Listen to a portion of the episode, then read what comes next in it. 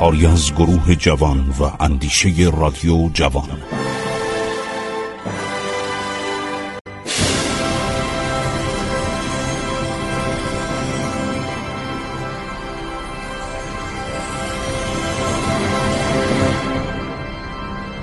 بسم الله الرحمن الرحیم. به نام خداوند بخشاینده مهربان با عرض ادب و احترام من خسرو معتزد هستم.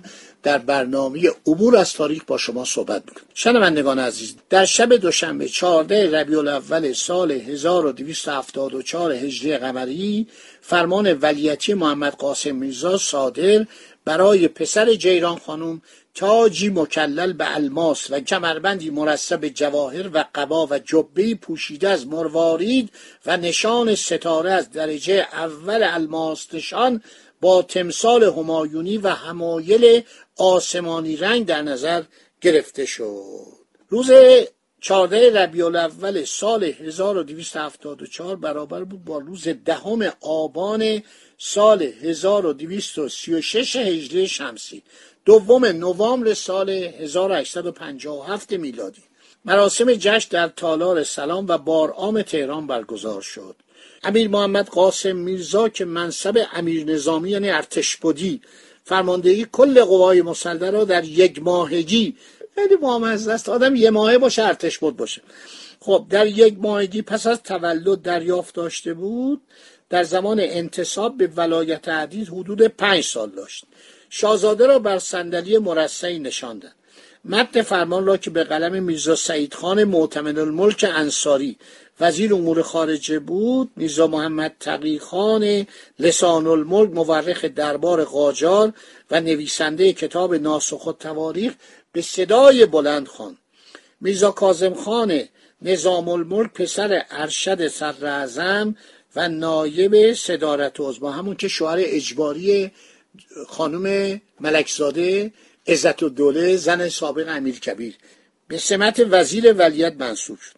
مراسم جشن با شعرخانی شمس الشعرای سروش شعر خون چراغانی آزین نواختن موزیک و شام مفصل خاتمه یافت. جشنهای بسیاری برگزار شد.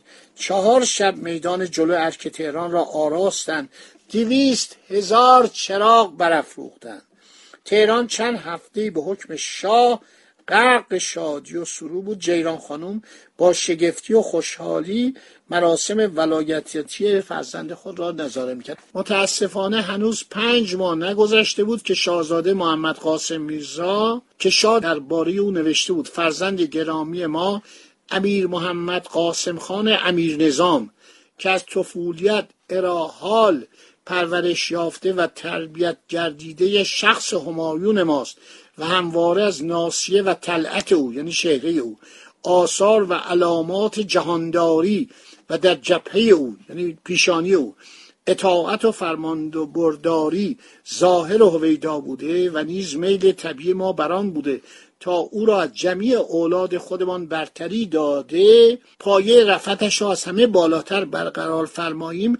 بر اثر یک بیماری ساده ناخوش شد و طولی نکشید که در حالی که جیران خانم شیون می‌کرد و گیسوی بلند مشکفام خود را می‌کند و بر سر و سینه میکوفت جاد سپرد.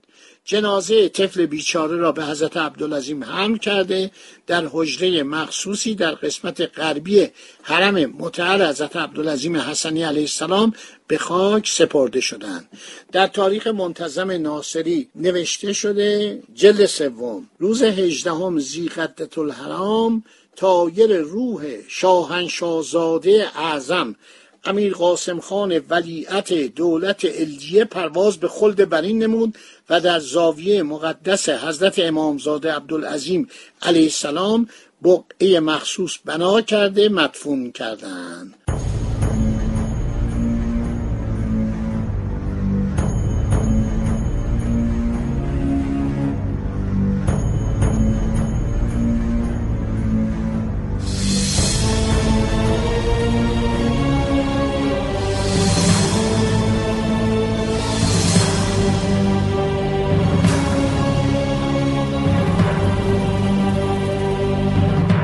علاوه بر سلطان محمد میرزا اولین پسر جیران که بیش از هشت روز عمر نکرد و محمد قاسم میرزا که چراغ زندگیش در پنج سالگی خاموش شد جیران دو فرزند دیگر یکی پسر به نام رکن میرزا که به درجه امارت توبخانه ارتشبد توبخانه نائل شد اما در سه سالگی مرد و دختری به نام خورشید کلاه خانم به دنیا آورد که او نیز در دو سالگی فوت کرد.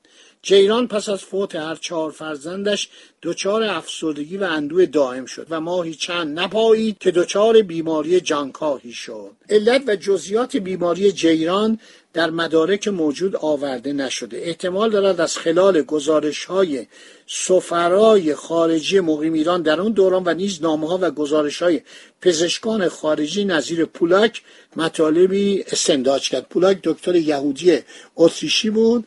ده سال پزشک ناصر شاه بود. اون که رفت دکتر تولوزان شد پزشک ناصر شاه. قبل از اونم دکتر کلوکه فرانسوی بود. هیچ بعید نیست که مهدولیا مادر شاه و دیگر زنان حرم دست به یکی کرده. از آنجا که همه محبوبیت و قدر و احترام جیران را نمیپسندیدند فرزندان او را یکی بعد از دیگری به گونه سربنیس یا مسموم کرده باشند. البته این احتمال ضعیف. اما نمی‌توان آن را به کلی مردود شمرد. از این هووبازی ها موقع بوده. دکتر پولاک پزشک اتریشی که در دربار ناصرالدین شاه بود در کتاب نفیس خاطرات خود ایران و ایرانیان.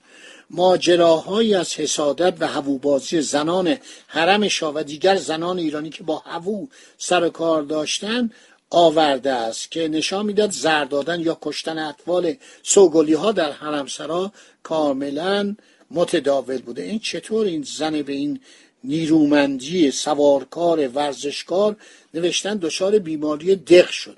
مراد از بیماری دق معمولا بیماری سله که قرنها از بیماری های کشنده و بومی ایران بود. تا همین پنجاه سال پیش خیلی در ایران میمردن. آیا این بیماری این بوده یا بیماری افسردگی دپرسیون بوده؟ که بهش میگن هر شود افسردگی. شاید هم سرطان بوده. به علت لاغر شدن و ضعف و تحلیل رفتن دیگران آن را مرض دق تصور کردن. بسیار جوان بوده شاداب بوده. فکر کنید موقعی که وارد دربار شاه شده حدود 17 سالش بوده و 27 سال 1275 هجری قمری هم مرده. خیلی خوب. بعدها هر شود که مدتی که گذشت شاه عاشق زنی شد به نام فاطمه خانم و این تقریبا کلفت و نجیمه جیران بود. وقتی جیران داشت میمرد دست فاطمه خانم رو در دست شاه گذاشت گفت من فاطمه را طوری تربیت کردم که اخلاق و رفتارش مانند خود من است که این دختر بزرگ میشه میشه همون انیس دوله معروف. انیس دوله معروف عرض شود که میره اونجا. یه نکته با مزم بگم جالبه. دوستالی خان معیر الممالک نوی دختری ناصر الدین شاه. نوشته در خاطراتش پدرم که یکی از مناسبش خزانه داری بود روزی نزد صدر رفته او را مشغول به مرتب نمودن دخل و خرج دولت و حذف مخارج اضافی می‌بینند این کی بوده؟ میزا حسین خان مشیر خیلی آدم جدی بوده. سالها کنسول بوده. در پاریس بوده در تفلیس بوده در لندن بوده در بمبئی بوده. بعدم دوازده سال سفیر ایران بوده در استانبول در عثمانی. بعد گفته که آقا این چیه؟ نوشتن با سالی مثلا 300 400 تومن مخارج روشنایی و آبدارخانه مقبره جیران خانم در حضرت عبدالعظیم اینا حجره بودا. بعد حجره رو تبدیل به سالن کردن. صدر میگه این پولو حذفش کنیم خب دیگه آبدارخانه چیه؟ روشنایی چیه؟ که الان سالها سال این زن فوت کرده بعد از این چل تا پنجاه تا صد تا زن دیگه اومدن. اینو حذف می‌کنه شبی که پدرم در خواب بود ناگهان بیدارش کرده. می‌گویند فراشی از جانب شاه آمده و به عجله احضار شده. پدرم بی اندازه بیمناک می شود لباس پوشیده میفرستد از استبل اسب بیاورن میگه گفته اسب لازم نیست عجله کنه. فراش بعدی میاد فراش بعدی میاد. پدرم می‌رسد به کاخ گلستان. شاه با جامعه خواب و شبکلا در ناریشان قدم می‌زده.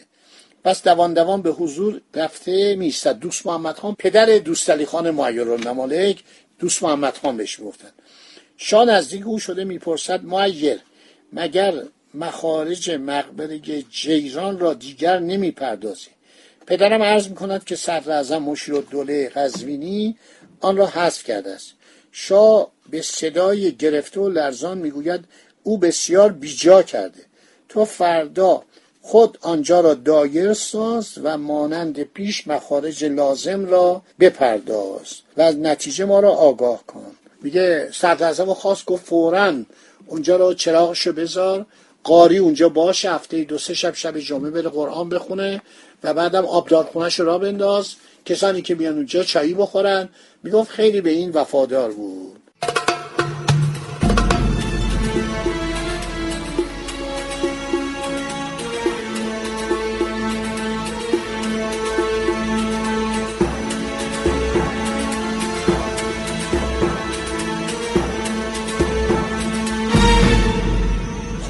اینم ماجرای جیران بود که در 1275 میمیره. دو تا پسرش هم ولیت میشن ولی به سلطنت نمی‌رسن. قبلش هم با سه تا پسر و یک دختر در حضرت عبدالعظیمه. زنی بود که خیلی شاین و دوست داشت نقشی داشت در تاریخ ایران.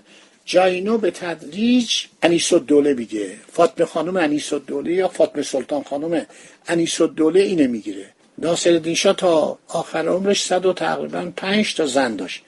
ولی حرمش بسیار زیاد بود. اینا خواهراشون می اومدن مادراشون می اومدن فامیلاشون می اومدن دوستاشون می اومدن شب هر شب به قدری برنج میپختن پلو میپختن که اضافه می اومد دکتر میلیسپو میگه که من هر شود که موقعی که مدیر کل دارای ایران شدم قرار شد که به اینایی که در دربار بودن ما یه حقوقی بدیم. وقتی حکومت به سلسله قاجار منقرض شد سلسله پهلوی اومد قرار شد اینایی که در دربار خدمت می‌کردن پول بدیم. میگه یکی یکی اومدن. اون کسی که اینا رو رفته حقوقشون رو علی جوار کردم میگه من رفتم دربار رو هر کی اومد همه رو به صف کردیم حقوق بدیم. یکی گفت بقا بنده آشپزم. گفتم بفرمایید.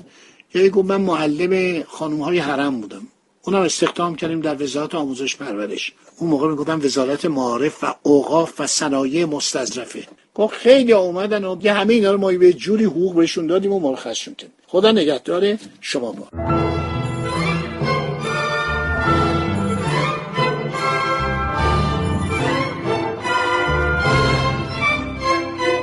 عبور از تاریخ.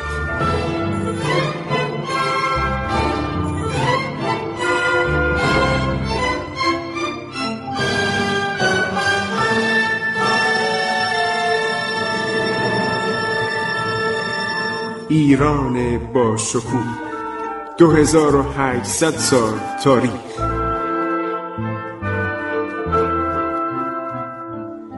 سرگذشت ایران ما به روایت خسرو معتزد